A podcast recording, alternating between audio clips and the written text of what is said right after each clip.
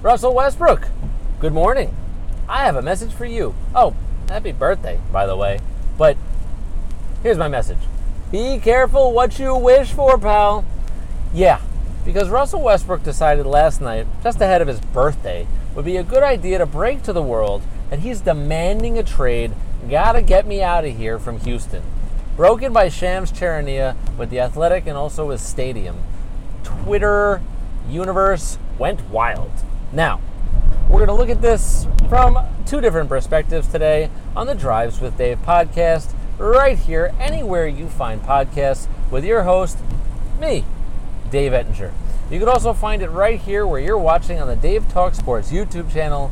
Please subscribe where I'm pointing or right below the video. Thank you for liking, commenting, downloading, listening, whatever it is that you do, and subscribing, because I do appreciate it and welcome into the probably noisy, rainy edition of Drives with Dave, the podcast, because it is pouring on the expressway as you join me every morning on the way home from CBS Sports Radio headquarters in New York City. So, back to the matter at hand Russell Westbrook demands a trade. Again, be careful what you wish for because let's look at this from the Knicks perspective. The Knicks Twitter world was just, they lost their minds last night when this story broke. No, no, put the phone down. No, no, run away, run as fast as you can. Don't do it. Call me crazy. I say, do it. Can it get any worse? Is number one. what the hell else do you have to lose? Is number two. Number three is, who actually wants to play here? The answer, by the way, is nobody as you saw last year in this monster free agency class, where all these guys are going to sign with the Knicks because they got room for max players upon max player. And nope, Julius Randle was the prize. How'd that work out for you guys? So you don't have to live and play and work in New York to make a billion dollars anymore. It doesn't work that way. Who wants to play for Dolan at the Garden at the Mecca with all that added pressure? Nobody wants to come here. So if Westbrook gets traded here, well, his style of play is not conducive to other players. Maybe his name recognition, his numbers, stuff in the box, the box score, the stat sheet can actually attract other stars to town. So I say, screw it, do it.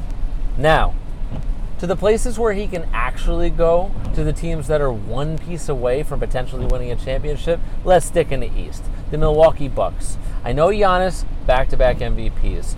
Bucks, best record in the entire NBA last year. Khris Middleton, basically the most improved player in the history of the world last year, took his play to another level.